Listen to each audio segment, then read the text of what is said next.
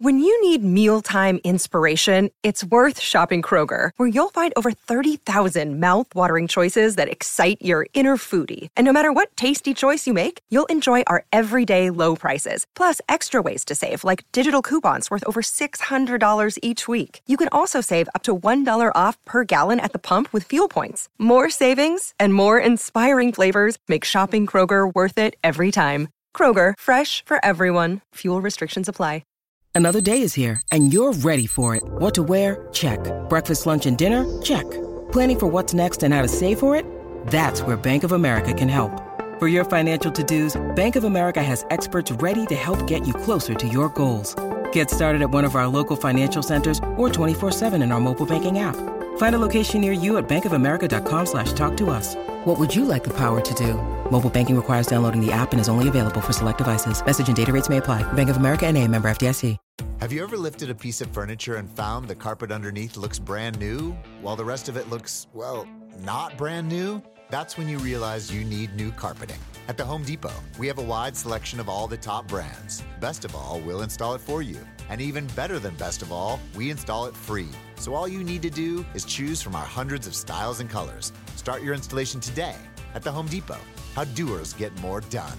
Minimum purchase of $4.99. Exclusions apply. U.S. only. See store for details. Hey guys, LD here with a content and trigger warning for our audience. This episode deals with sexual allegations with a minor, pedophilia, abuse, and inappropriate behavior around children. Listener discretion is strongly advised. You're digging the Rock and Roll Heaven podcast with LD, Will the Thrill, and TJ2.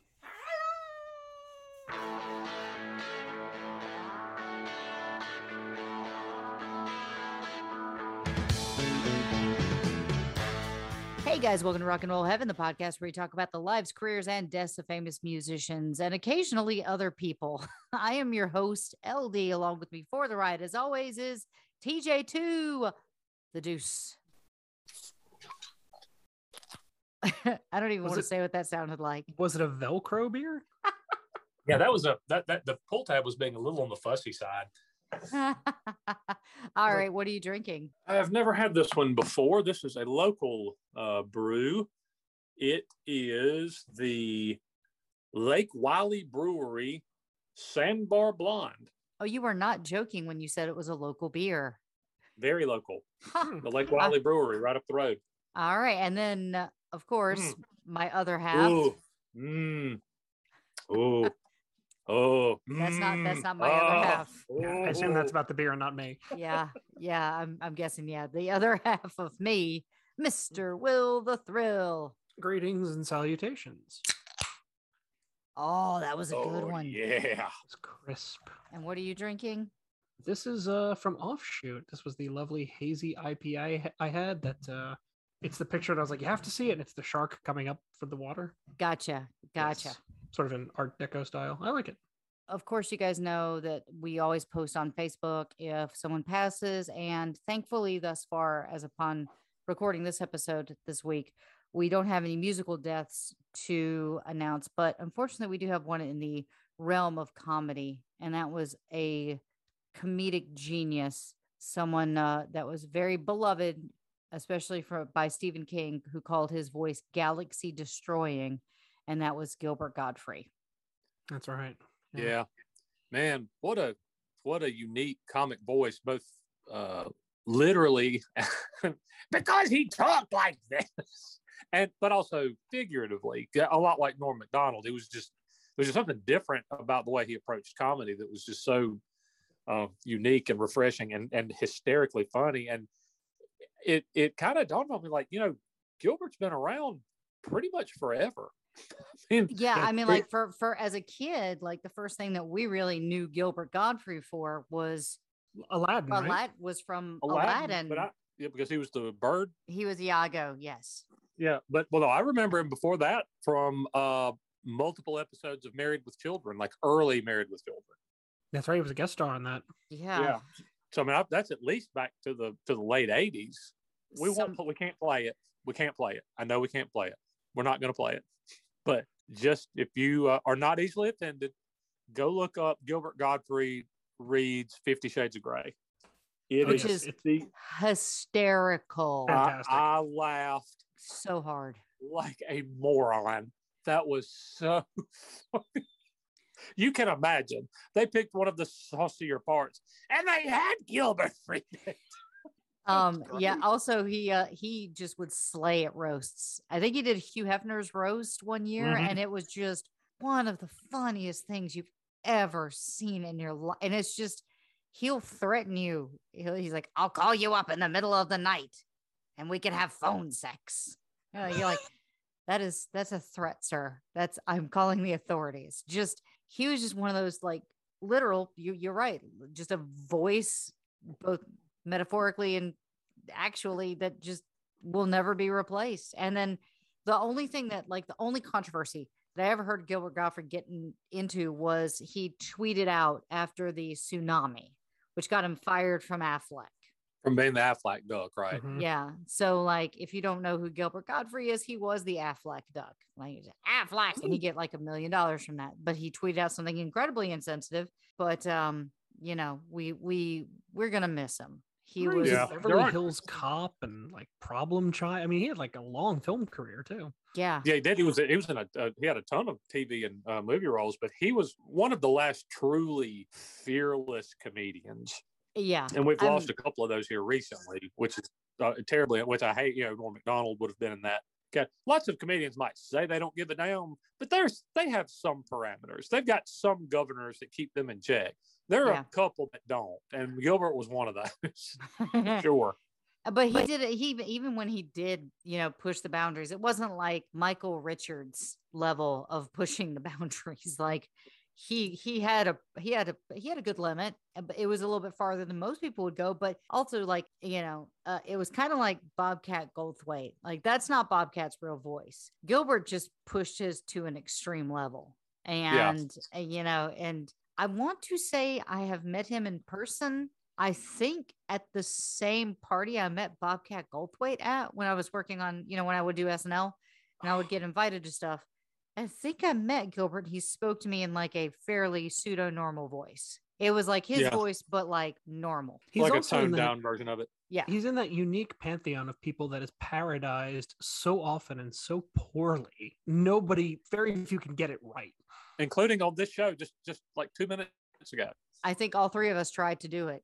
If not, come on, Will, go ahead and give give your give your No, best. I'm, I'm probably going to be the worst of all. Uh, I, I wouldn't. Uh, Come on, I, come don't on, wanna come on, disrespect do those it, who've passed. do it. No, I, I have a terrible. I, I do terrible. Impre- I have like I know, one that's good why I impression. want you to do it. I have Come on, one good impression. on, You know what come that on. is. Okay, do the Duke. What the okay, what the good impression or do do the Duke from Moulin Rouge. So somehow I stumbled upon the ability to impersonate this one line from the character from the film, and it goes something like this: "I don't like this ending," but uh, that you just heard my best impression, and and the, the sh- show's over. Everyone, our socials are. If you want to give us some money, That was wow, that was buffo buffo stuff. you know what? Um, It makes me smile. That's all that matters. Yes, but anyway, yes, R.I.P. Uh, to Gilbert. Just uh, man, you think about the last couple of months. That's that's what Norm, Bob rough. Saget, Louie Anderson. Um, now We've lost- Gilbert. I mean, that's four big ones for comedy. Yeah, yeah. All right. So now, since we're all cheered up, um, Yeah, you, you guys want to talk about some really uh fun stuff? fun stuff. Wait, what? It's no, no. It's it's a Oh. um, the beginning of this episode for my two co-hosts that don't know this yet actually came with a warning, and there is a reason for that. First of all, we finally made it to 1989. Almost out of the '80s, only twenty years to go. knocking on the door. And we're not talking about his life. We're talking about the number of episodes I have left. Yes, no, exactly. um, up top, you heard a warning because we are going to be talking about possible relationships with minors. And this is going to cover, at least I know this episode and the next one, because that's what I have written so far. Uh, and and we will dig into it a little bit more on episode. I'm pretty sure 18. I never thought in my life that we would do this much. In fact, our uh, our we had a meeting with our CEOs of the the the network, our Pantheon, where you find all amazing podcasts on music, and they basically said that we have got more Michael Jackson information and content than most documentaries. And I was a little flattered by that. I couldn't. Yeah, I was a little nervous. I was like, "Are they going to tell us to stop?" I couldn't tell where they were going with that. No, apparently listenership is like tripled. So Hey, people love Michael Jackson. He was the king Yeah. of pop for a reason. I have a, a couple of uh, corrections to offer. Uh, okay. Uh I I do have a couple that I need to address really quick. Retractions. yes. Well, Um, I I had well, okay. So there's something that's we've had two different people point out to us now, so I need to acknowledge it. Can I can I Oh. acknowledge this one because I feel like I know what you're talking about and it was my mistake. So uh, no, this one was this one was no, no. This was my mistake. Oh, oh, you made Uh, a mistake. Okay, so oh yeah. thir- 37, 38 episodes ago, uh, in the year of our Lord 1994, when we began this journey, we have we started doing this before podcasts were even existed. before a podcast, before Adam Curry invented the first podcast. I think it was Adam. It was Adam Curry, wasn't it? Joe Rogan. No, no. I think I think Adam Curry like literally invented the podcast. I, Oh, I, I okay. don't think I'm wrong about that. I I, I don't know anyway, about our forefathers. Anyway, um, we were discussing Michael Jackson's song Billie Jean, and you mentioned Billie Jean King and the Battle of the Sexes, where he beat Bobby Riggs. And I offhandedly said something like, "Yeah, but Bobby Riggs challenging Billie Jean King back then would be like me trying to play Serena Williams. It, it's it's like it's a it's a it's a fat old person against an in shape in their prime athlete. I'm actually not fat. I'm just out of shape. And um, but but it, it but it's a this is like an older person who's not in very good shape who doesn't play tennis who's playing a top level athlete. It would it, of course she, beat him. And we've had two people point point out and this is just I, I just it just slipped my mind. Now bobby riggs was in his mid to late 50s and i think like smoked and had was not in the shape at the time. He was, however, a former professional tennis player who won multiple majors, including Wimbledon, I think at least once. So comparing me to him was not a perfect analogy, I would say. yeah, fair. I would say he's more of a past his peak player, while TJU, no offense, are never picked up a racket player. Correct. Yes. I Yeah. mean, looking at myself and looking at Bobby Riggs when he played him, I'm probably in better shape than he was then, but I, I've also never played tennis. I've played tennis like two times ever in my entire life. And he won a, he won Wimbledon, I think. He- I know he at least won a couple of majors. So anyway, yeah, that was not a very good analogy on my part. We've had a couple of people point it out. And thank you. Thank you to the people who did that. We appreciate it. And then we have one other correction that we have to make, which, yeah, I mean, like the when I was editing it, I realized, oh no.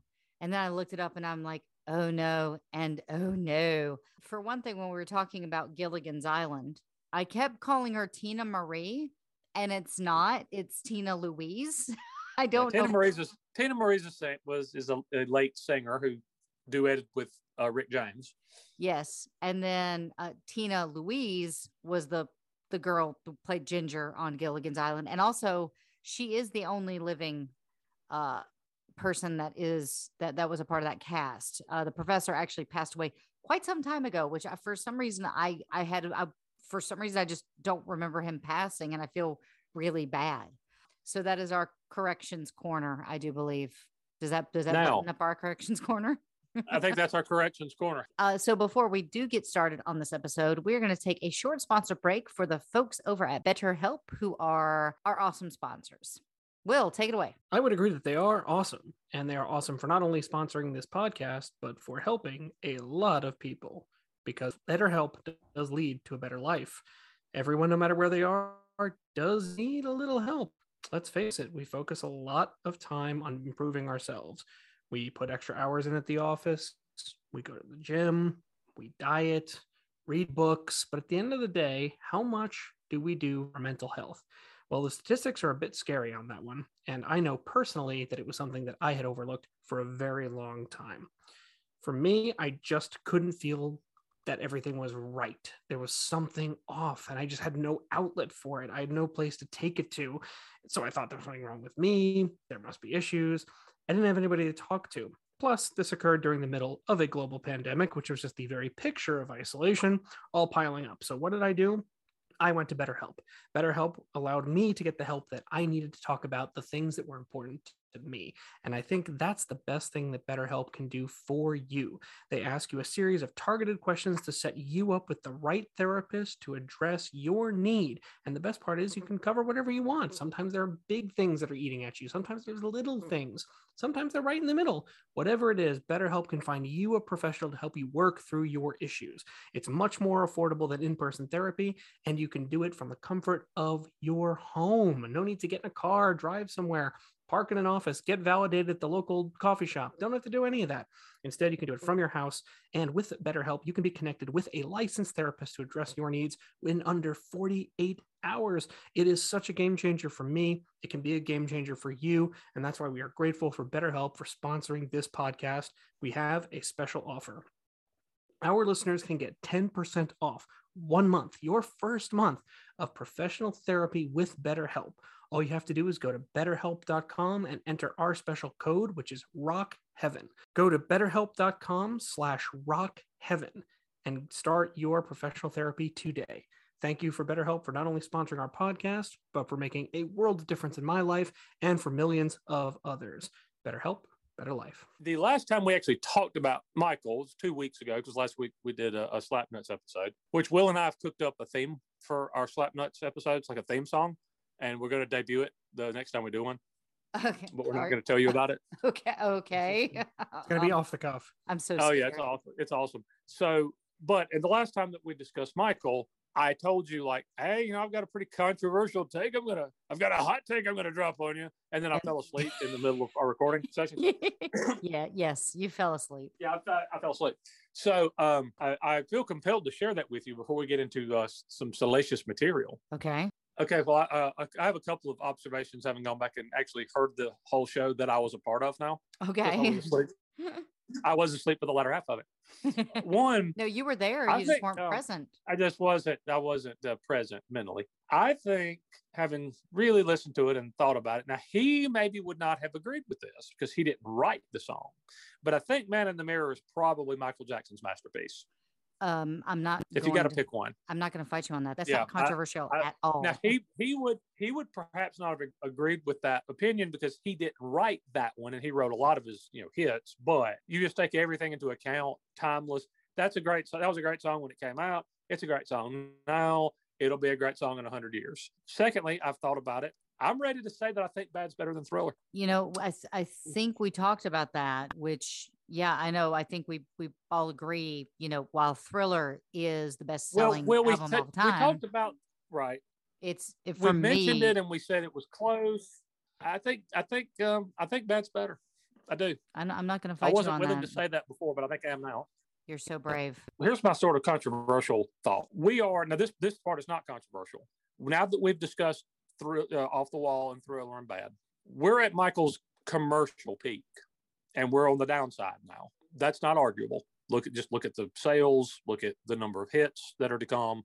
He's still going to sell a lot of records, but he's not selling thirty and forty million after bad, right? the commercial his commercial peak we've we've now passed it and we're on the downside i'm also going to tell you that uh, we've also in my opinion i think bad was his last great work i think i think creatively he is he is peaked and he's on the downside No, I'm gonna after say bad no. I'm gonna say dangerous is for me. After that, that's where the fall off is. But he still produced Scream after that. So there were good songs but you listen to the the to what absolute masterpieces the three albums i just mentioned were off the wall thriller bad i mean there's not a bad track on any of the three that i mean it's those are like th- that's three almost perfect pop albums dangerous is good but if you start taking like black or white in the closet heal the world all that kind of stuff i mean they're good. I don't think they're as timeless as the stuff that was before it. I just don't. And maybe a change in producer which i'm sure you'll touch on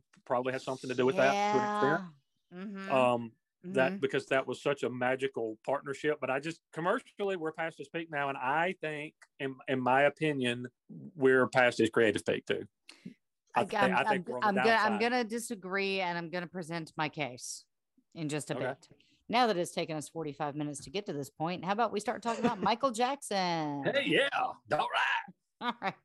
So, guys, we finally made it to 1989. We're going to party. Oh wait, that's not Michael Jackson. No, that's in also Sorry. another 10 years from now. I deviated. Anyway. That's gonna be another ninety thousand part series. All right. So I'm going to give a warning right up top.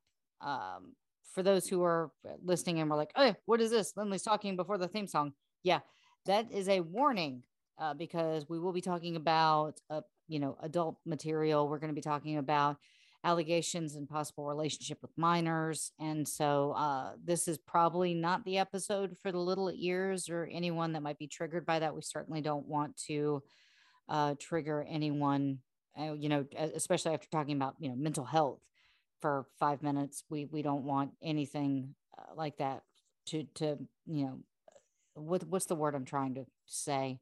Uh, we don't want to offend or hurt anybody. And we're dealing with some serious subject matter. I know that the next episode also is going to be dealing with this and possibly the next one. So, depending on you know how much I can suss out of a couple episodes, we'll get through. But you know, if if you choose not to tune into this because of that, we completely understand. Uh, from the standpoint of a podcast, we're just telling a story. Also, uh, we're not going to editorialize. We're not going to speculate. I've done my research. I have uh, used several books and uh, watched a lot of documentaries. And I will say, if you also want to do your homework again, you can go watch the four hour series called Leaving Neverland. And we're going to be talking about a couple people from that show today and next week and uh and you'll hear some familiar names if you're familiar with that episode so Now you, You know- said that was a particularly challenging one to watch too, right? it was very challenging to watch and here's my problem and you know what i'm gonna i am gonna editorialize for just a second about leaving neverland specifically it is horribly slanted it is incredibly one-sided and you know this was created after he passed away and so i don't ever think it's fair to fight with a dead person I don't think it's fair that, you know, you can come and make allegations like this, be them, you know, even if they're true. The fact is when they when these kids went on the stand, they said that Michael didn't do anything. And then years later they come back and they say he did. So, you know, I don't know what the truth is. You know, the truth lies between Michael and these guys. And so I'm not going to say whether I believe that he did it or I don't. But yeah, it was a very hard watch for me specifically because it was like Michael couldn't defend himself. Why couldn't they come out and say this when he was alive and he had an opportunity to say something? So that's that's where my problem lies in. It's it's you know it, it's it, for me it was just horribly one-sided. And please, you know, feel free to voice your opinion on our social medias. I give those at the end we encourage this stuff. I'll even post the trailer for Leaving Neverland so you can comment under that. Let me know what your thoughts are. I just know that that's my opinion and please don't hate me for that, but you know, that's that's what I'm speaking from.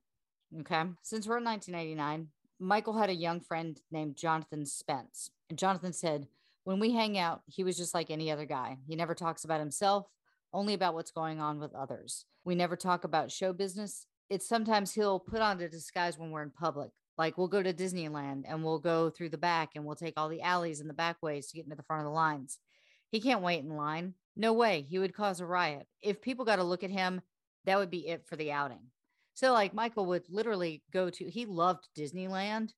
like, of course, we've already talked about like three separate trips that he's taken at Disneyland one with Jonathan Spence, one with Jacqueline Kennedy, and just like or someone randomly mentioning him, him going which I think is more times than I've ever been to Disneyland. Uh, think about the pandemonium that he would create in the 80s by going to Disneyland.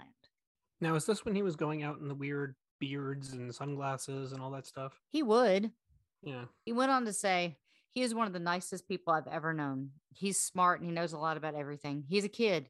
He never really had a childhood. Now he's living in now. The stuff I read in the papers about him, I know it's all a bunch of BS, but I just ignore it.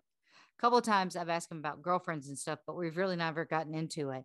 We don't talk about his plastic surgeries either because it's none of my business. He never brings it up. It's not like he says, Hey, do you like my new change? It's hard to get in touch with him though. I usually have to call his secretary, and then a couple of days later, he'll call me. Now, after Michael gave, keep this name locked in your head, but Michael gave Jimmy Safechuck's parents a $100,000 Rolls Royce. Frank DiLeo became concerned about the way it looked and to him it seemed inappropriate. He suggested that Michael break off his friendship with Jimmy, and Michael was hurt and angry, and he told Frank to stay out of his business and just to like forget about it. So, Frank DiLeo, what do we think is going to happen to Frank? I think the writing's on the wall at this point. Yeah, that's not. He's not long. Yeah, no, it looks bad. You and all these kids, Frank continued. And Michael flat out told him to mind his own business. Now, who is Jimmy Safechuck, you might ask? Jimmy Safechuck was born on February the 28th, 1978, in Simi Valley, California. And Michael met James when they both started a Pepsi commercial. When James was growing up, he was an actor and he took part in an occasional project. James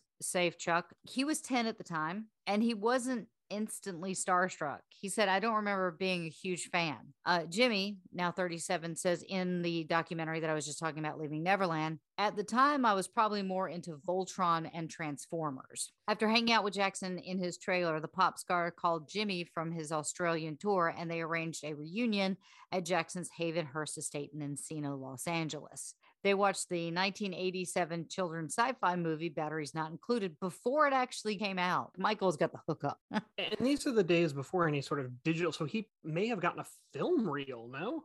You're, I don't think you're wrong. Uh, Well, I mean, I know the VCR was already out at this point. So, right. And it would have been in small commodity too, because that was a quote rich person's item. well, Michael Jackson at this time certainly is rich. Oh no, he could probably afford it. A fancy top loading VCR too, right? One of That's a that's a Betamax, isn't it? They had top loader VCRs too. They, they did a Betamax, but they had one What- that loaded with the big clunky thing. Yeah, we had those on the AV carts at Chester High School. No, but what do we have at home, T? Because I remember it being a top loader. It was Oh, not. VCRs. It was. It was a front loader. It was a front. We're gonna ask mom about that. I think you're Yeah, it wrong. was. It was that. I remember. It was a front loader. But you know, Frank might have been somebody Mike should have kept around because it seems like maybe Frank was kind of keeping it real with him. yeah, he was. Uh, because, can't but but you know, much like, and we'll make these analogies much later in the series, much much later when we finish, in you know next year or whenever it is. Um, I, I, I there's there was a particular star that that Michael was taking great pains to not be like, and surrounding himself with yes men who told him what he wanted to hear was is 100 percent going down the road of a major star that preceded him that he said he didn't want to be like. So But you also got to think Michael has severe perception issues of himself and his interactions with others that that third party perspective I think brings into focus and that's what I think Frank was trying to do. Well, I think too, to that end, is that Michael has always had people around him saying yes, saying this is okay, saying this is normal. Like, what do you want, Michael? Like, keep cranking out those hits. You can do whatever you want. yeah, Frank Frank paid, may have actually had his best interest at heart, and you know Yeah. didn't sound like he got to stick around and uh, do that for much longer. But hey, I'm sure we'll get there. We'll get there. We actually get there this episode. So, you know, don't worry. Hang on to your butts. We'll be we'll we'll be doing this.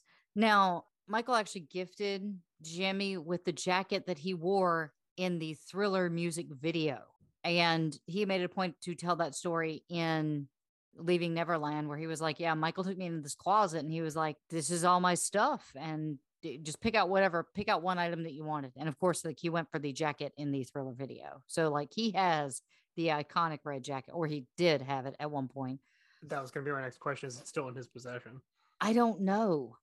But um that same trip, as he was leaving, Michael handed Jimmy an envelope full of cash. And after that, Jackson started hanging out at the Safechuck's family home in Simi Valley. In, and that's in California for those who don't. And, and Simi Valley is not actually very far from where we live. I, I go hiking there. Yeah. So he loved popcorn. Michael would come to our house a lot. Michael and I would take walks around our neighborhood, just talking and walking. It would be nighttime, of course, so he could sort of hide. Safechuck describes in Leaving Neverland, it was more like hanging out with a friend your age. The Safechuck family started joining Jackson on trips, including for a Pepsi convention in Hawaii. On the first trip, Jimmy slept in his mother's room and had his meal with her. His mother, who also appears in the documentary, describes how her rooms were booked farther and farther away from Jackson and her son on later trips. Later, Safechuck began touring with Jackson over his summer breaks, coming out to dance with Jackson during the song Bad. Jimmy was 10 at the time. Do you guys actually remember that Pepsi commercial, by the way? I do not. I don't think I do. Um, it- okay, so it starts out with a kid sneaking into Michael Jackson's dressing room and he like finds like the glove and he's looking at the wardrobe and he's looking around and all of a sudden you hear Michael from behind going looking for me and Jimmy looks up he sees that it's Michael and then he laughs and that was an actual reaction because it was the first time he had actually seen Michael Jackson so they actually caught his real reaction on that commercial it's a cute not remember that. commercial yeah, I remember it. I remember it growing up. It's when the tour took them to Paris that the alleged sexual abuse began. This is going to be really hard, guys. This is going to be very hard. So please, again, listener discretion is advised. It, it was when they were in Paris that he introduced Jimmy to masturbation. He set it up like, I'm going to show you something everybody does and you'll really enjoy it. It was like teaching me something new. And I remember my penis swelling up because I did it so much that first time. Safechuck says in Leaving Neverland, I remember dipping my penis in warm water. Michael filled up a cup with water so I could pee. It was hard to pee. I don't have any unpleasant memories other than not being able to pee. It felt like you were bonding in a way. The tour was the start of this sexual, like, couple relationship. Now, please remember these are direct quotes from Jimmy Safechuck. They can be found easily online and in the documentary Leaving Neverland. Jackson allegedly claimed to Safechuck that he introduced the 10 year old to French kissing. Together, they established a private signal, scratching each other's palms when holding hands to relay their sexual affection for each other. He said that it was his first sexual experience, Safechuck said. He's the biggest entertainer and he's a creative genius, and that creative genius thinks you're special. What's not to like, right? When the tour finished, Jimmy and Michael held up at the Neverland Ranch, you know, to recharge their batteries, so to speak. Unbeknownst to Michael during this time, someone named Kenneth Choi wanted his signature on a contract for the Jackson Mooney project. The Moonies wanted to underwrite a Jackson tour of South Korea with Michael. According to sources, they contacted Joseph and Catherine and members of the Jackson family. They gave them gifts and cash ranging from Rolexes to luxury cars. And at one point, the representative went to Frank DiLeo, you know, Michael's manager, and brought two cashier's checks for $500,000 apiece. DiLeo refused to accept the money and he said that if Michael wants to tour South Korea, we'll call you. The truth was, DiLeo and Jackson did not want to be involved with the Unification Church. The Moonies, meantime, made a deal with Joseph Jackson and the ever astute Jermaine for the tour.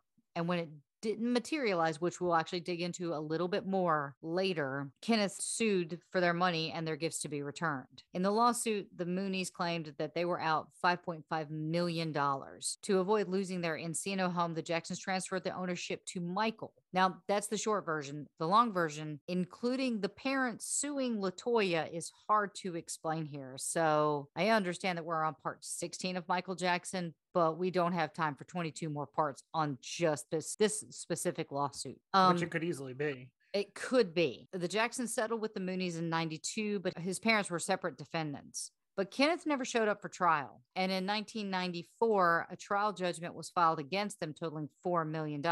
In 96, the Moonies filed to take possession of the home. That's when it was transferred to Michael. And since then, the Moonies have just waited. And with interest, they say that they're up to $13 million that is owed to them. And Is that to date? As in now? I I don't know if that's to date. That was the article that I read. Uh, we'll try to cite my sources, but I got a new computer, so I don't know if it's still on my search history or not. But I'll try to find it. But there was a, an article that kind of laid this out a little bit better than I could, and uh, and so I I did not even check the date on the article, which I should have because I'm a terrible researcher.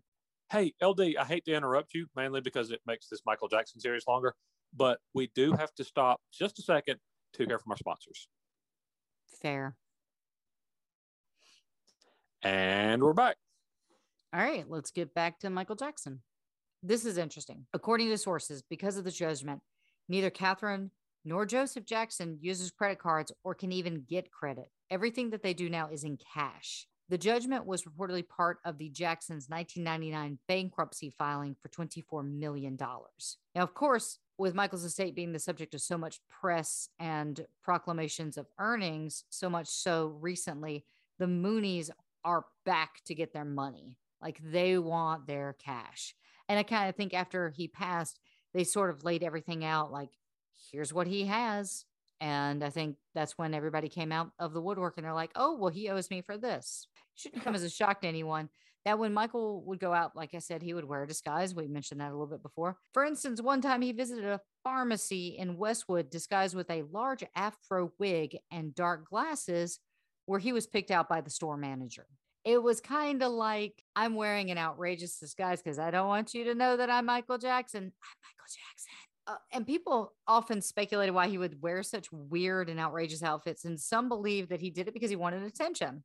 For instance, he went to a jewelry store in Simi Valley wearing a wig underneath a baseball cap and a phony looking mustache and big fake buck teeth. and he was accompanied by a young boy. He nervously uh, kept addressing the mustache while looking in the mirror. And employees feared that the suspicious Hey, character. hey, so did that make him the uh, the man in the mirror?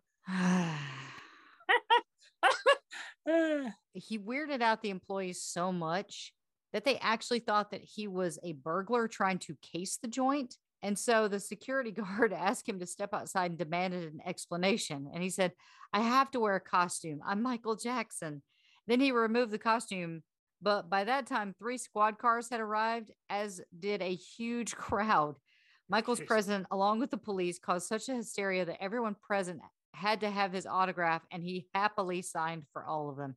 No word on whether or not he got that ring. All right. And then other times, disguises would fail him, like when he was driving his Rolls Royce and he was stopped by a police officer who thought the automobile, and this is so racist, thought the automobile looked like a stolen car. And you know what? I'm not, I'm not, I'm going to keep my mouth shut about the racial undertones, especially when it comes to Los Angeles Police Department, especially at this time, because, you know, we're only a couple years away from that champagne cork about to pop. I'm talking about the LA riots, if you guys don't know. Yeah, I would have never Um, thought that'd be champagne. I'm thinking something more le- less pleasant.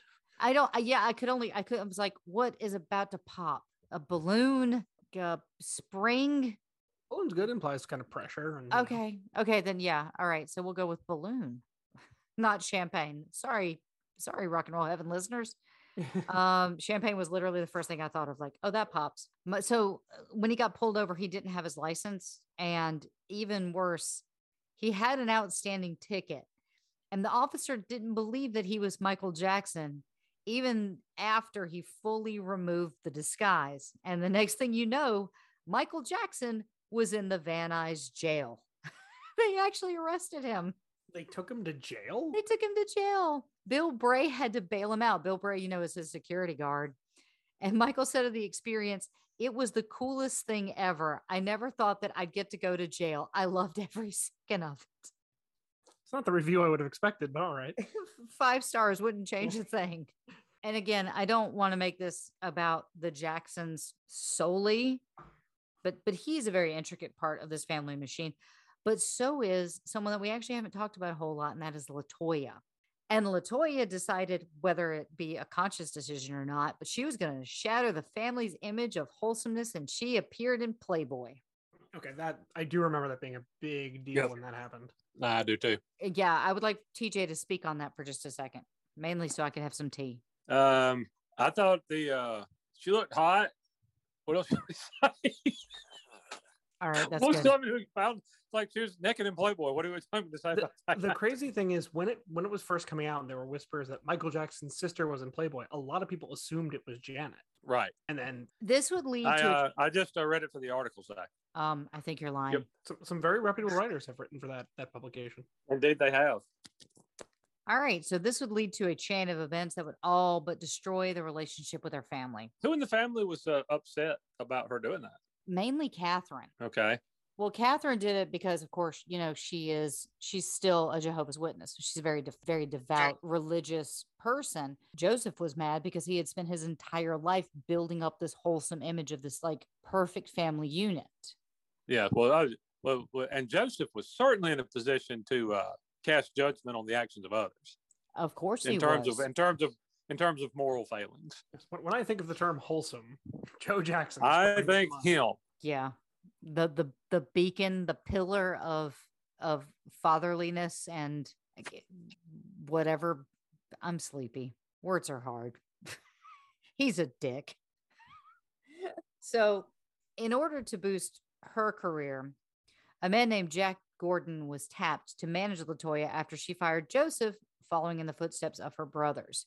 Just three days after Michael moved out of the Encino home in March of 88, Latoya took off with him. Jack made a deal with Hugh Hefner and said that she would disrobe for a million dollars, but she was probably paid half as much. Latoya tried to explain her decision to Hollywood columnist Frank Stulo. I I messed that name up big time. Don't even uh, I, there's a W and an, and another W, and I have no idea how to say that. Schwertlo, Schwertlo, Schwertlo, Schwertlo, Schwer, S W E R Y T L O W. Oh boy, there's a lot going on there. Schwertlo. I'm I messed that up, and I'm sorry.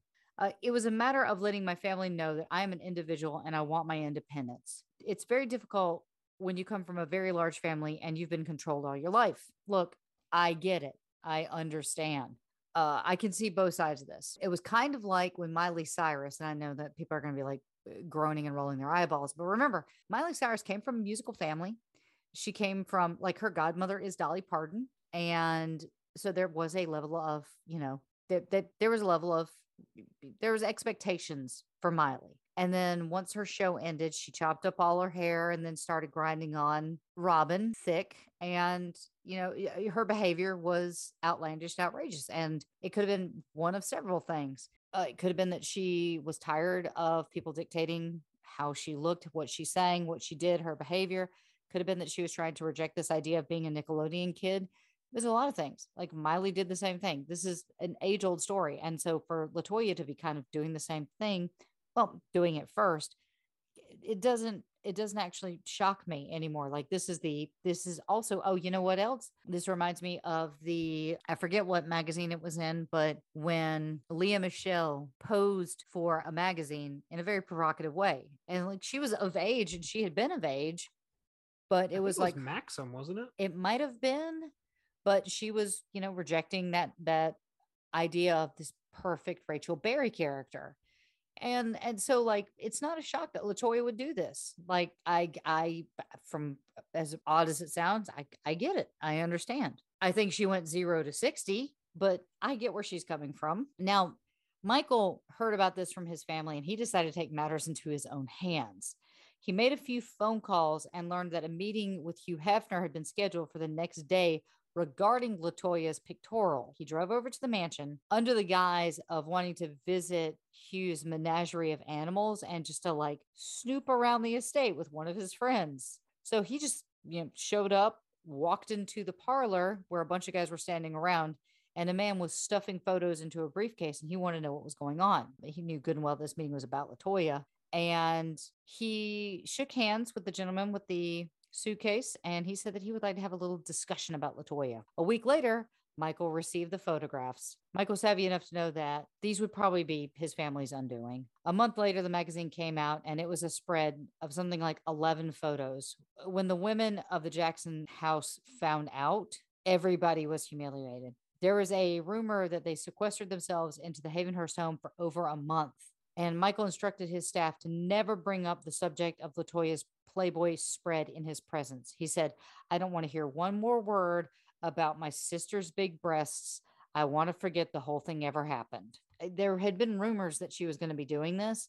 So when Catherine got wind of it, she called and she was like, No, mom, I would never pose for Playboy. I don't know where you got this idea. And then, like a month later, the magazine dropped. And wow, this is not going to be the last time we talk about somebody lying to Catherine about stuff that's happening. It happens now a lot. And I feel so bad for her because she seemed like such a good mom, you know? Just hopping back over to the Kenneth Choi predicament, because we're going to kind of bounce back between these subjects. Michael did not want to have anything to do with this. Nothing. He didn't want to go on tour with the family again. And of course, he was upset by even being asked. It went so far as they placed a bounty on Michael Jackson's head of a million dollars. If anyone could get a signature that he would be appearing, they would pay them a million dollars. It could be a staff member or a family member. They didn't care. They just wanted Michael. Once they placed a bounty on their head, everybody wanted to talk to him. And knowing that Catherine was the one person that Michael was usually a pushover for, she decided that she should be the one to talk to Michael so she gave him a call and tried to gently push him in the direction of possibly thinking about maybe thinking about going on tour again. But of course, Joseph is Joseph, and he snapped the phone out of her hand and screamed, Michael, now you listen here. Oh, you said you wanted us to be a family again, which was like in reference to a phone call that he had made like a week prior. He says, Now I get all these rich Koreans and they got this big deal. And I want you to do this thing, Michael, because we're going to make a lot of money and we need this money. And you know we do. And at that point, Michael cut him off and just asked to speak to his mom. Michael told Wow. Catherine to forget about it. He wouldn't even consider another family venture, especially if his father was involved. By February of 1989, money had gotten so tight for Joseph and Catherine that they couldn't pay uh, Jerome Howard his salary. Um, originally, it was supposed to be $10,000 a month for his retainer. That's his their lawyer. It went from 10,000 to 3,000. Then he wasn't getting paid anything. So he became extremely interested in the Jackson Mooney project deal. He decided that he would go to Frank DiLeo for assistance. Funny enough, nobody knew how to get a hold of Frank. The brothers didn't really know him, and Catherine and Joe never really liked meeting with him. Catherine and Joseph thought Frank would just kind of be a mediator and then go back to Michael and tell him lies. So Okay. Jerome finally paid an associate of Frank's $2,000 for an introduction to Frank. Jerome called Frank and arranged a meeting with Kenneth Choi. Frank told Kenneth that he would keep his end of the deal and he would talk to Michael about it. And he knew how much Michael loved his mother. And at that point, uh, Kenneth opened up a briefcase, took out two cashier's checks that were made out for $500,000 each, so a million dollars. Frank laughed and said, I can't take a million bucks from you. What are you crazy? I can't guarantee that Michael will do anything for you. Michael is a smart man and he'll make up his own mind. But as promised, Frank actually did go to Michael and discuss the situation. And he said that he didn't want to be involved. Frank told him to think it over. Three days after that telephone conversation about the project, Frank DiLeo was fired. Here's the thing, too Michael didn't do it himself. His attorney, John, was the one that actually broke the news. So Frank Oh, wow. DiLeo, somebody who's been with this guy for like almost a decade, has just been handed his walking papers over this project. and has really been the only, like you said, voice of reason in this entire. Well, I don't know. Well, no, some of- John. John's also a voice of reason. John is. True, yeah. John is is sort of a yes man. Uh, Quincy was also a voice of reason, but True, as you'll yeah. hear, we we he kind of you know walks away from him.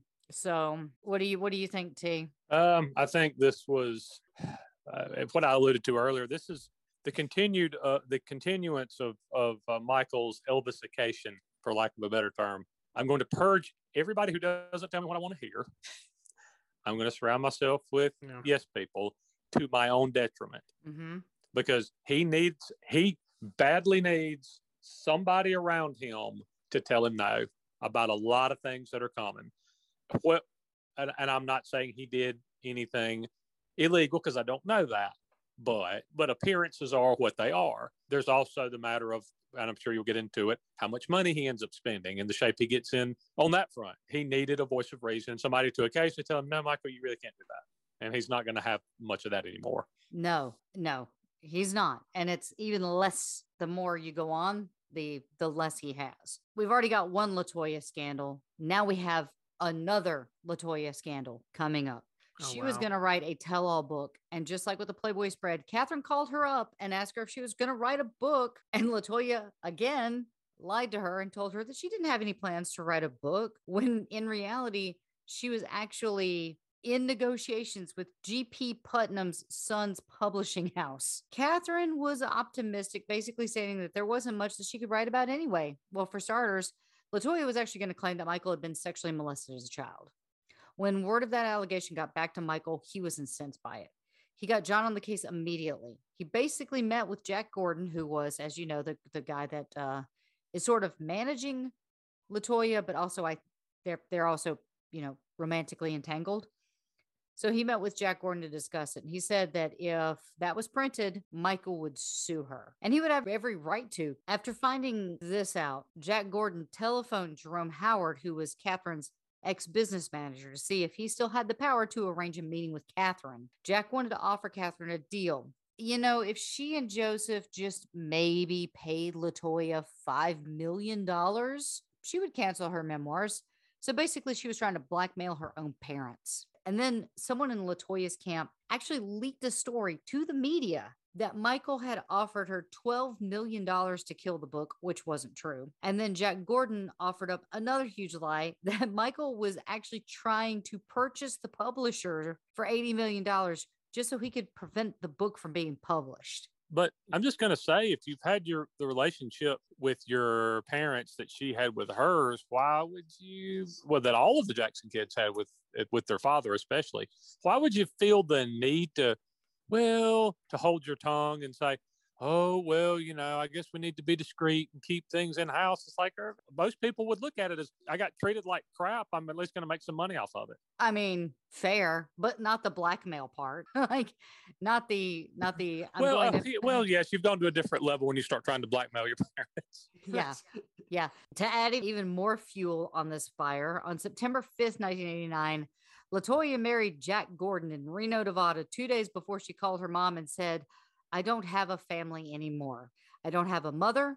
I don't have a father, brothers, or sisters. I disown you all. Latoya said this. Yes. Oh, wow. And then ran off and married Jack Gordon. So by 1989, things are going great for Michael. like, sure feel so sounds that way. I feel so bad for him. Uh, a lot of people actually saw him as kind of a perpetual child.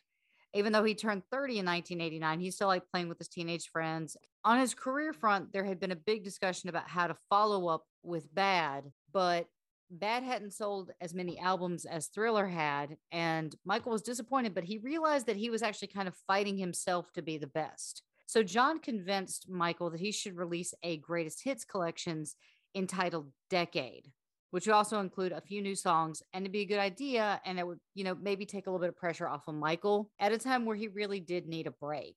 So Michael's intent to deliver Decades to the agency's Sony's Corporation, which was CBS's parent company, in August of 89, which is supposed to be scheduled to be released in November in time for the Christmas rush. He said that he wanted more money than anyone else had ever gotten. So John got to work. He began negotiating with CBS for a new album. John did not let him down. He actually arranged an $18 million advance, which was indeed more money than anyone else had ever gotten. If you include the album royalties and the points he would have gotten, he could stand to make upwards of $50 million just for this album. Because not only did he negotiate in advance and non recuperable gifts, he also started a joint business venture with a new company. According to that arrangement, CBS would finance a custom label for Michael, a subsidiary of CBS Records, which would be called Jackson Records, that Michael would oversee. Do you do you hear a little bit of Joseph in that? It's creeping out. Yeah. a Yeah. little bit. John pointed out that the first person that should be signed to the label should be his sister, Janet, though that actually didn't work out because she signed a contract with Virgin Records for an estimated, get this, $32 million. Woo-wee. And even though everything was in place for this to be a massive success, by January of 1991, he would fail to deliver decades. He didn't really care for the format, and there was a, like some confusion as to what should be on it. Originally, it was supposed to consist of four cuts from Off the Wall, seven from Thriller, six from Bad, and three to five new songs. And one of them being State of Shock was, which was a duet with Mick Jagger, Heartbreak Hotel, Someone in the Dark from Michael's ET narration album, uh, Come Together, and then two vintage Motown songs that Michael was going to remaster. Finally, his close friend and massive entertainment mogul, David Geffen. We know this name. Yes, David Geffen. Yes. Uh, he's he's the name we know. Yes. but every time I hear his name, you do you want to know the only sound I hear? Sure. Dale. Because that's like the first thing that you see when the logo comes up. when the logo comes up for Beetlejuice. So anyway, David Geffen talked him out of putting the album out altogether. Now, I just mentioned it, but for those who need a refresher on who David Geffen is, he is what Forbes dubbed the richest man in Hollywood. And he had an estimated worth of over a hundred million dollars. His worth.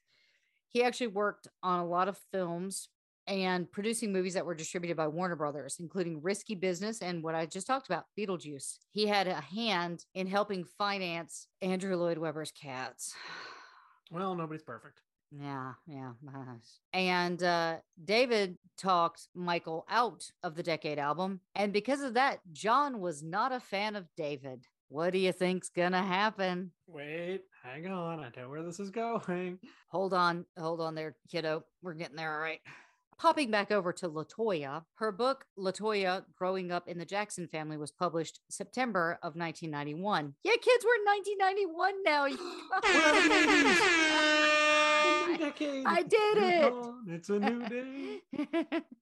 In the book, she was extremely critical of her family, but very generous to Michael and never suggested in the book that he had been molested. And even though she didn't claim that he was molested, she, in the book, she did talk about it in her promotional tour. Talk show after talk show, she would talk about how Joseph would actually force her into an incestuous relationship.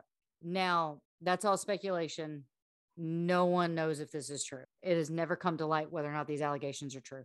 And of course, Michael's now dead and Joseph is dead. Catching up, on, I guess, something else that's a little bit lighter. Uh, most people actually lost count of how many plastic surgeries Michael had had, but most people think at this point that he has had around 10. And uh, I think at some point, I read an article, I'm not going to say it's fact, but they said at some point, I think that the, the cartilage in the bridge of his nose had collapsed Oof. and so they were trying to build that back so that's why you know it it looked the way it did so And I think he also went to different doctors, if I'm not mistaken. oh yeah because i feel like at some point i don't know i don't know medical ethics about this like at some point do you say okay whether or not he had had 10 1 2 doesn't matter. At what point do you uh, say hey uh, could this be like body dysmorphia? You know? Yeah. you know because if you're it, for him to go to a doctor after doctor after doctor there's a reason for that because you're trying to hide the the fact that you're doing this. They'll figure it out but yeah um Yeah. so around this time somewhere and i do talk about this a little bit more because he has a famous interview with someone you know uh very prominent later on and i'll talk about that around this no no it's not you i don't think you Oh. ever talked about michael and i love you but i don't know if you're quite the caliber of person she is because i don't scream every time you show up at a paul simon concert Probably not. And those are very few occasions. So um, Michael was actually diagnosed with the skin disease vitiligo. Just so you know, Michael never bleached his skin. Some of the medications that he had did have an effect on the pigmentation where he would put it. A lot, I'm going to say a lot of words here that I'm probably going to butcher. And so, for all you medical professionals that are actually listening to us, I'm so sorry. Vitiligo is a condition in which the skin loses its pigmented cells. And these are melanocytes, I'm probably saying that wrong. I'm sorry. This can result in discolored patches in different areas of the bodies, including the skin and the hair and the mucous membrane. In vitiligo, there's not enough working melanocytes to produce enough melanin in your skin. That causes the white patches to develop on your skin or even in your hair. Vitiligo doesn't pose a serious threat to your health, but it can result in a physical complication such as eye issues, health problems, and sunburn. People with vitiligo are more likely to have another autoimmune disease, think thyroid disorder or some type of anemia. In Michael's case, Michael's dermatologist, Arnold Klein, diagnosed him with having discoid lupus. I think I'm saying that right. I know I'm saying the lupus part right because it's never lupus, and that's what House told me. So you had a form of lupus. Yeah, uh, which is a autoimmune disease which causes the darkening or lightening of the skin, which is what he actually had on his scalp. Now there are two variations of lupus, and the kind that Michael had, which is skin deep and can be systemically deadly. Michael's doctor prescribed Retin A and Benoquin, and as a result, Michael had to avoid sun exposure. He also had to endure direct injections into his scalp of something that we've heard of in the last two years, which is hydroxychloroquine, which is a steroid. And these were not pleasant, as you can imagine. And he had to have this done multiple times. That's direct injections of this medication into his head. That does not sound fun. It sounds horrible. It was also at this time that Mike was in talks with Disney to lend his name to a new robotic attraction in, in their theme parks. At the same time, Geffen, who was affiliated with MCA as a part of Universal, wanted Michael to appear at the opening of the Universal theme park in Florida, as did Steven Spielberg. However, Michael Eisner, who was the head of Disney at the time, told Michael that if he had anything to do with MCA or Universal, he would never be associated with Disney again. And so now Michael is in between a rock and a hard place, and that might have overwhelmed him. On the 3rd of June, Michael was admitted to St. John's Hospital in Santa Monica. He was gripping his chest and looked pale, dizzy, and weak.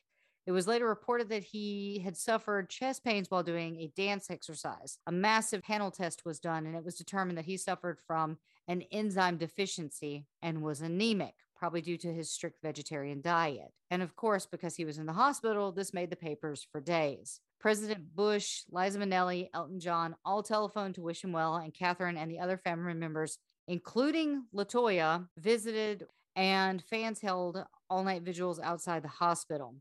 I should tell you at this point that Michael did have an HIV test.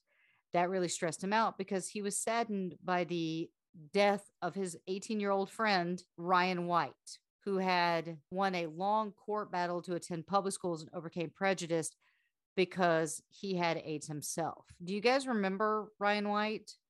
I do, yeah.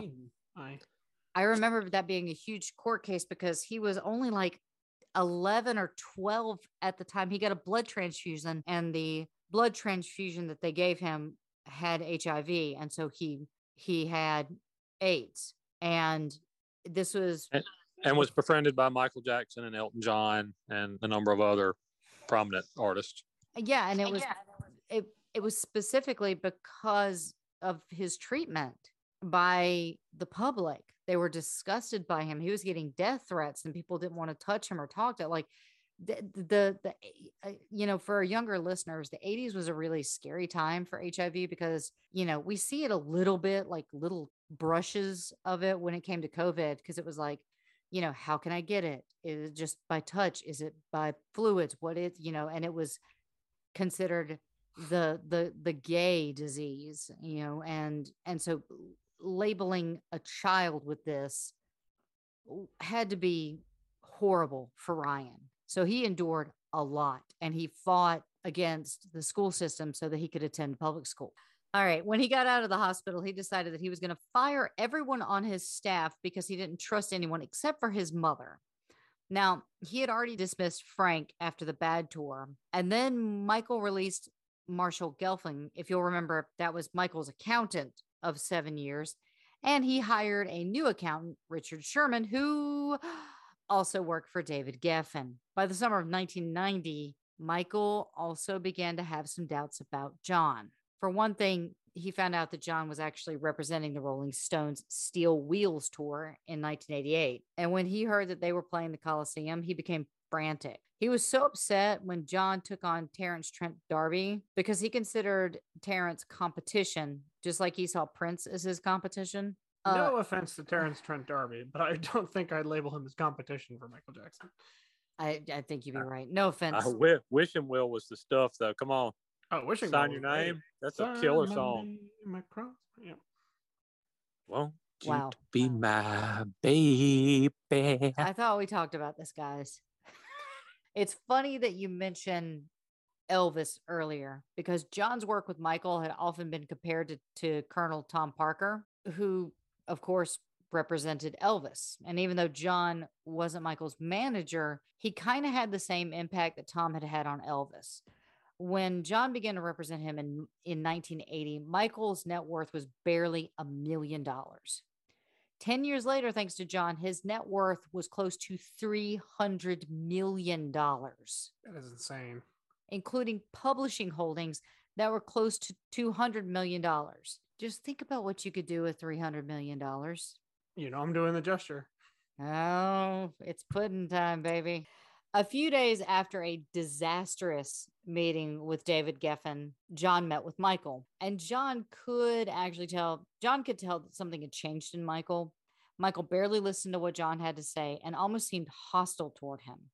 The two had a heated discussion about his deal with CBS, which he still owed them like four more albums. But in the end, the meeting did not go well. The next day, John received a letter by special messenger from Michael's new accountant, Richard Sherman, the same guy John had hired. The message said that John's services were no longer required by Michael Jackson. So he just came on board and he's firing people.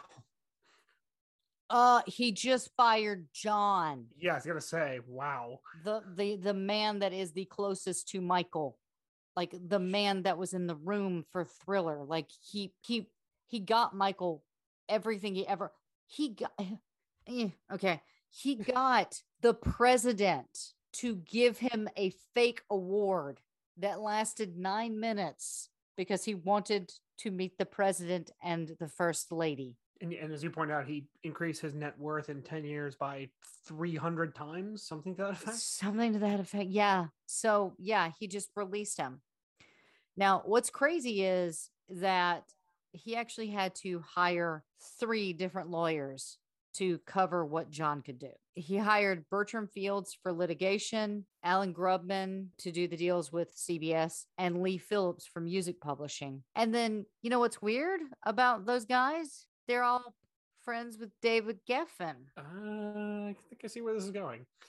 Yeah. So let's move forward. On November 26, 1991, Michael released Dangerous. After the success of his seventh album, Bad, Michael wanted a little bit more independence and control over the creative process. He separated himself with his longtime collaborator and producer, Quincy Jones, to avoid the perception that his success depended on him. So literally, he dumped Quincy because he's like, I need to prove to everybody that it's not you that's good, it's me. I don't know about you, but I'd perfectly be okay saying, yes, I owe my success to Quincy Jones. I'd be fine with that. Yeah, me too. I'd be okay with that. Quincy, call me. Featured appearances included Heavy D of Heavy D and the Boys, You, you? Princess Stephanie of Monaco slash Wreckx-n-Effect. The album incorporates hip hop, R and B, pop, and New Jack Swing, which was a genre that was growing at the time. Elements of that indus- industrial funk, hip hop, gospel, electric, classical, and rock are also featured. 12 of the album's 14 songs were either written or co written by Jackson, discussing topics like racism, poverty, romance, self improvement, and the welfare of the children of the world. The lead track on that was Black or White. It was an instant hit. TJ, do you remember the night that that came out? Oh yeah, for sure. Oh, I, you lost your mind, um, as, as per usual with that stuff. But I mean, you were still only eleven. At the time? 11. No, yeah, so I mean, 11. you're still eleven or twelve. So you're still, uh, you know, a younger kid and still, you know, really into Michael Jackson. But you know, it, it's um, the video was a tad, you know, whereas Thriller was long and but told a cohesive story, and Smooth Criminal was, it, it was just long for the Oh, sake dude, of being I- long. Friggin' love Black or White. It's one of my favorite music videos. Oh, there's very cool effects, time. but the end part where he smashes in the car and turns into a panther and keeps okay, not that grabbing his- part. keeps grabbing his uh, junk and 11 times. what was the what was the I was gonna say what what what was the dick grab count on that? It had to be a lot. 11. It seemed like counted? Okay, so Black or White was an instant worldwide hit upon its release in November of 1991, reaching the top Billboard Hot 100 chart just three weeks after it was released, staying there for seven weeks. It was the fastest chart topper since the Beatles' Get Back was released in 1969, and it was also the best selling single worldwide of 1992. Black or White reached number one in 20 countries, including, and I'm not going to name them all. I'm actually, I might screw it uh, the US, the UK, Canada, Mexico, Cuba, Turkey, Zimbabwe, Australia, New Zealand, Belgium, Denmark, Finland, France, Ireland, Israel, Italy, Norway, Spain, Sweden, Switzerland, and the Eurochart Hot 100. Uh, United States, Canada, Mexico, Panama, Haiti, Jamaica, Peru. In the UK, the single became the first single by an American to enter the chart at number one since It's Now or Never by Elvis Presley in 1960. The music video premiered on BET, MTV, Fox, and VH1, which gave that the highest Nielsen rating of all time, as well as the BBC's Top of the Pops in the UK. And that all happened on November 14th, 1991, which, if you guys don't know, the day before that is one of the hosts of this very podcast's birthday. Huh. So your birthday would have been a Saturday in that year. How's about that? I think if it, if it premiered if it premiered after The Simpsons, The Simpsons came on at Sunday. They yeah, did. it was Sunday Night Live. And you asked me, you know, if I remembered the video. I do. However, I remember the next day at school even more. Just everybody talking about that video. it was i cannot tell you how my head almost exploded because yes i believe the song cry had used morphing in the music video but You got Godley and Creme, you mean? Cry? i think so. Um black and white video? Yes. yes. So i remember that was the first one to really use the morphing technology but he had used it in such a way that it blew your friggin' mind. Like it was it was amazing. Uh, unfortunately the music video was directed by the dick john landis. I hope he gets gonorrhea. He previously directed thriller. Ted Harsh. whatever you You can know, LD cure is not fond of John Landis. you can cure gonorrhea you can't cure a friggin' helicopter through your face i don't like john landis it premiered simultaneously in 27 countries with an audience of 500 million viewers, which is the most ever for a music video.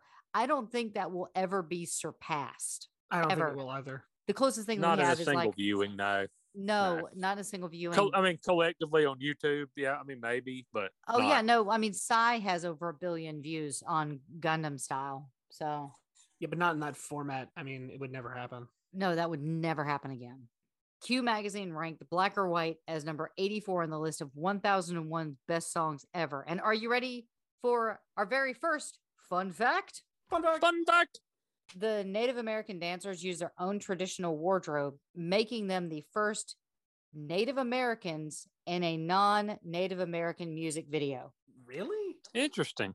So Yes. there's never been one really. There never been one up to this point. So Are, are we? Are we sure there wasn't like stock footage of ones used from like uh, Iron Maiden's uh, run uh, Run to the Hills? I don't, I don't, I don't know if that was recognized with this, but uh, according That might to be that, that might have been from like an old terrible cowboy and Indians movie, and so it then I like think really wouldn't have been Native Americans. yes, The video by Enigma came out like a year or two later. Uh, Return to Innocence. yes, and I That was believe that after that. that yeah so they had it after that all right so now i'm tired of talking so you know what we're gonna do we're gonna listen to black or white but we're not gonna listen to the whole thing well we're, we're gonna listen to the whole thing we're not gonna listen to the video version with macaulay Culkin. we're gonna listen to the album version.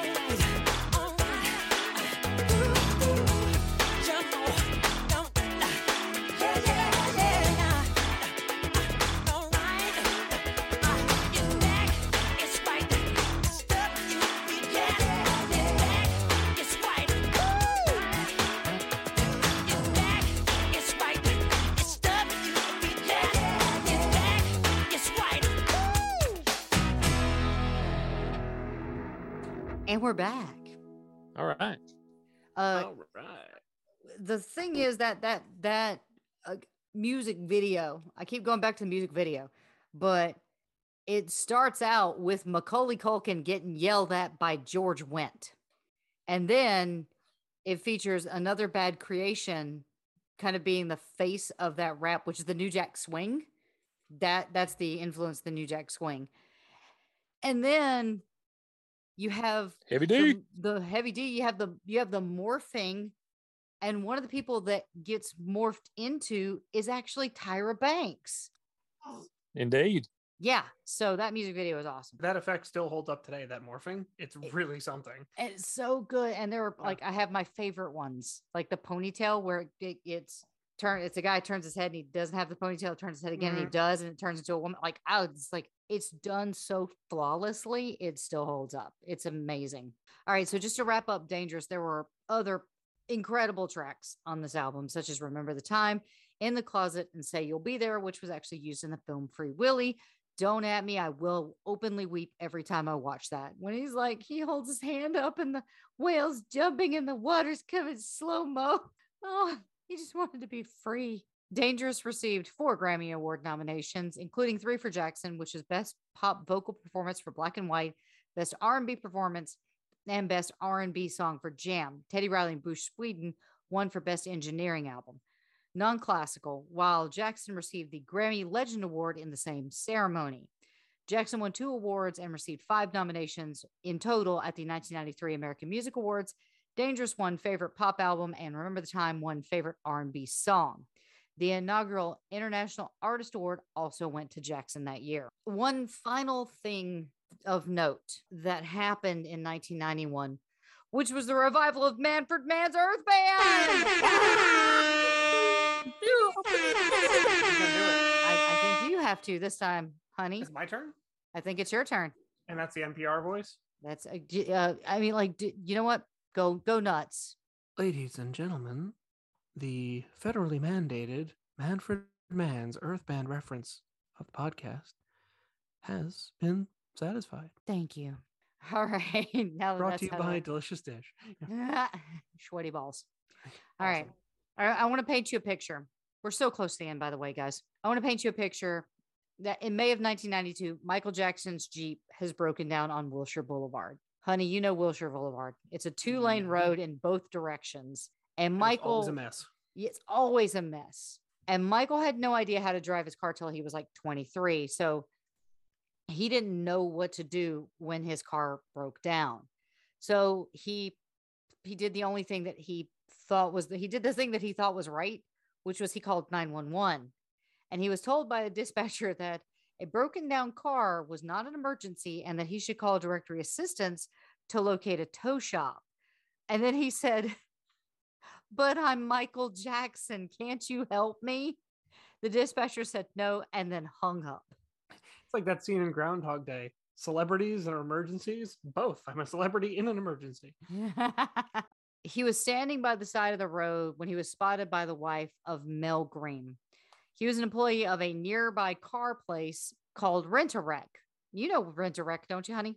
I have seen their advertisements about yes. There's there's a couple. I want to say there's a few. I think it's a franchise of like car Yeah, rental bunch of 'em. places. Yeah, I it's, think yeah, it's- yeah, it's a franchise. Is it like a, a countrywide franchise? Oh yeah, I, or it, at least it was at one time. I don't know if it still is, but I remember their commercials. Something about yeah, something direct uh, with been directed. I beautiful. knew like I knew like one and a half words of their jingle. hyper effective jingle. Spotless. that was spotless. That's that's what jingle writers are for. Unlike those hacks at Empire Carpet Place or Cars for Kids, you're That is the welcome. worst one. Empire today. the wife of Mel saw him like hand wringing on Wilshire Boulevard, and she called her husband and said, "You will not believe who I just spotted." He was kicking the tires of his own broke down car. It's Michael Jackson. You should go see what's up. So Mel Green raced over there, and sure enough, it was the actual Michael Jackson. So Mel called the owner of the company, Dave Schwartz, and told him, Hey, I got Michael Jackson here. And so Dave said that he needed to call his wife, June. He called up his wife and told her to bring their son, Jordy, over to the shop for a big surprise. So Mel's wife called Mel. Mel called David. David called June. June got Jordy. Is this Confusing anybody? Okay, I cool. think it tracks. All right, cool. So the pair actually arrived before Michael did. And it was pretty exciting for everybody all around. Jordy had actually seen Michael on several occasions.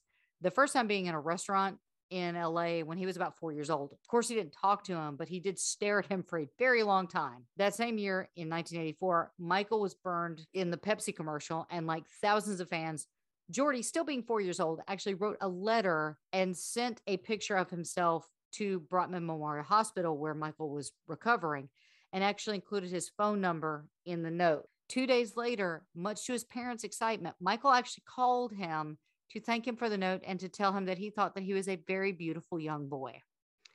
In 1989, when Jordy was nine, Michael's manager, Frank, contacted Jordy's mother to ask if she and her family would like four tickets to see Michael in concert. Of course, she accepted and they enjoyed the show, but they did attempt to meet him, but it was unfortunately unsuccessful. Uh, but Jordy still worshiped Michael from afar. Now, this is going to be a long one, but are you ready for a fun fact? Fun fact. My brother's going to freak over this. My brother's going to freak. In the spring of 1992, Jordy got an idea for a spoof of a Kevin Costner film, which is Robin Hood, Prince of Thieves. He called it Robin Hood Men in Tights. For 12 What? for a 12 year old, he was amazingly creative, and his father, Evan, wrote the script along with Evan's friend, JD Shapiro. And with the help of some show business friends, a father and son actually got their script produced into a major motion film, a film that was produced by Mel Brooks. I was going to say I knew Mel Brooks was involved in that somehow. It, yeah, it was not a commercial success. I Father- actually saw that in the theaters, believe it or We- not. I mean, there were some good people. Chappelle was in it. more awesome was sexy Cary Elwes. That was my that was my awakening. I looked at Cary Elwes in 1992 and went, "That hello." And yet that came several years after the Princess Bride. That doesn't seem to make any sense. Actually, I saw The Princess Bride after I saw Men in Tights because mom said my mom said if you love Robin Hood Men in Tights and you think Cary Elwes is pretty, you should watch The Princess Bride. Then I watched The Princess Bride. I would have never put the put those films in that order, but okay. Well, you know what? I didn't know there was an order. I was 12. We didn't have a radio till I was 16. Okay. What was I supposed to do? Travis, do you need to explain to my husband how sheltered I was? Uh, extremely, yes. so Jordy had other ideas and he was working on them with his father. Now I need to remind you at this point, Jordy's 12, but a lot of people said that he was going to be stunning in about 10 years. So June wrote down his telephone number and handed it to Michael and said, You should call Jordy sometimes, as if the notion of a 12 year old being friends with a 30 year old, much less a 30 year old who happens to be the biggest pop star in the world, uh, she acted like it was the most normal thing to be like, Here, call my son. Totally fine. Now, a lot of you guys might pass judgment, but you have to remember in the past, Michael had been seen in the company of young celebrities like Emmanuel Lewis and Macaulay Culkin, as well as many other youngsters who are now famous, which is why Jordy's mother thought nothing of it and allowed that friendship between these two to blossom. So now that I've introduced you to Jimmy Safechuck and Jordy, I think that's where we're going to end this episode because next week is going to be really, really hard. So let's pass the mic, guys. What do we think so far? Passing thoughts.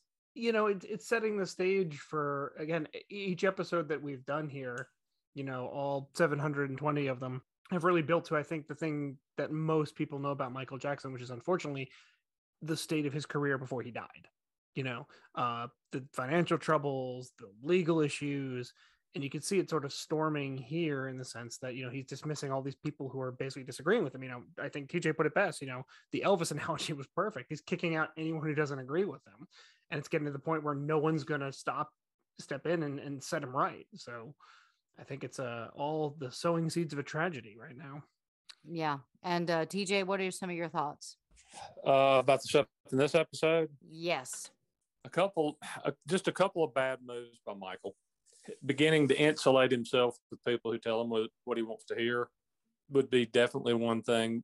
Doing some things that, and again, none of us were there, so we don't know if he did the things he was alleged to do or if he was completely innocent. But doing things that are certainly a bad look that don't that that that are going to get people's attention and and seem strange. I think I think that's a fair way to put it. Yeah, no. And and honestly, like if I were to voice my opinion, I would say, yeah, like on the surface, it doesn't look great. It doesn't. But we don't know what his intention was. And, you know, there are people that have come out and said that he he never did that. People saw him as asexual. I it, it is a mess when it comes to this. This is like the darkest time for him. And this is the this is the time where it really separates the fans. You have the people that believe that he did it 100%. and You have the people that don't believe him 100%. And I don't think you can sway either camp, but there are people in both camps. And there are people that are going to have their beliefs. And I just hope that the people out there that are listening to this podcast don't staple us to the wall because I think one documentary was not that great. There are other documentaries out there that are fair, balanced, and weigh both sides. And that's the ones I appreciate. Not that I'm going to take a stance on this because I have no voice in this. It is not my business. I will not dip my toe in that pool. So that's where that ends. Um, all right. So uh, I'm going to give out our socials now. So if you think that we're doing a really good job and you want to drop some money in the tip jar, you can do that at patreon.com backslash rock and roll heaven. You can check us out on Twitter at rock and roll LT, our Instagram, rock and roll heaven LT, Facebook, rock and roll heaven pod. Still not saying our website. And you can also check out our TikTok. We're trying to grow our audience over there by giving you guys some fun facts. And uh, we are going to be doing like breaking news and stuff like that, but it requires me to lose some weight and put on some makeup. So that's really hard uh, day to day. So you'll notice I'm wearing my clothes a lot, the same clothes in the videos because we record like 10 of them a day. And uh, yeah, let's come come have fun over there on TikTok. And uh, please make sure. Yeah, y'all get up with us on the ticky tack. Oh dear. also, if you would like to reach out to us the good old fashioned way with uh, email, you can shoot that over to rock and roll heaven lt at gmail.com. And please make sure you check out all the other Pantheon podcasts at pantheonpodcast.com. All right, you guys, that's it for this episode. Please uh, stay tuned for the next episode, episode 486,322 on Michael Jackson, uh, where we're going to be talking about the one time Michael got a sty. TJ, do you have anything that you would like to say to the audience? Indeed, I do. Bye, everybody. All right, Mr. Will the Thrill. I will say good evening, and we look forward to seeing you on the next one, which, yes, spoiler alert, will be about Michael Jackson. So I'm going to wrap up this episode by playing my other favorite song other than Black and White, which is off of the Dangerous album. This is Michael Jackson with Say You'll Be There. Thank you and good night.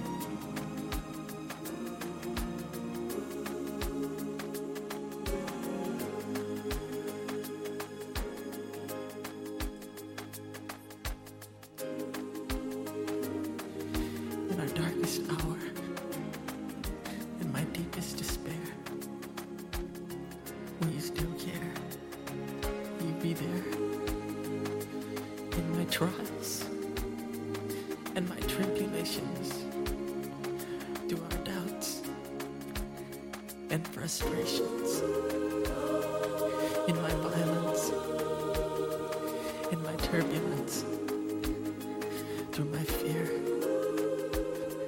and my confessions, in my anguish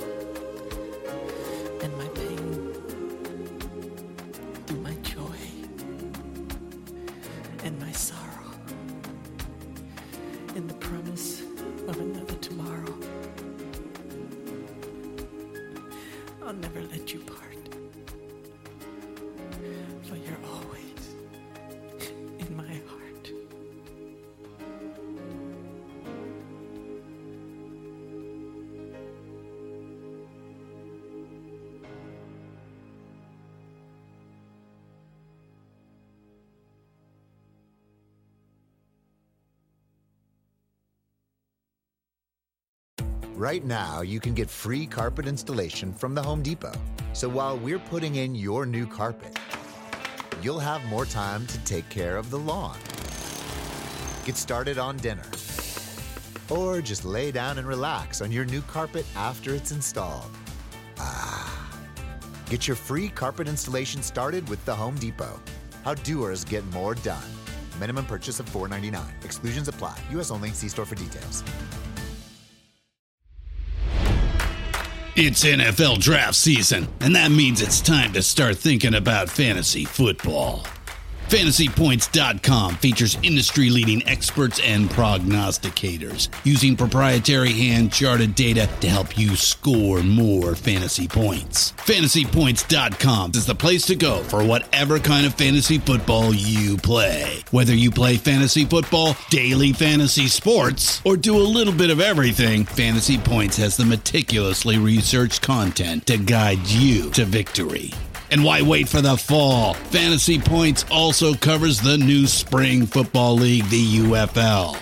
Join the guru, John Hansen, Scott Barrett, Joe Dolan, and other massive names in the fantasy football universe with an exclusive offer. Use code Pantheon for 15% off any fantasy points package, including the all in package, with access to every article, tool, and data nugget that Fantasy Points has to offer. That's fantasypoints.com and code Pantheon for 15% off at Fantasy Points. Fantasypoints.com, code Pantheon. Score more fantasy points.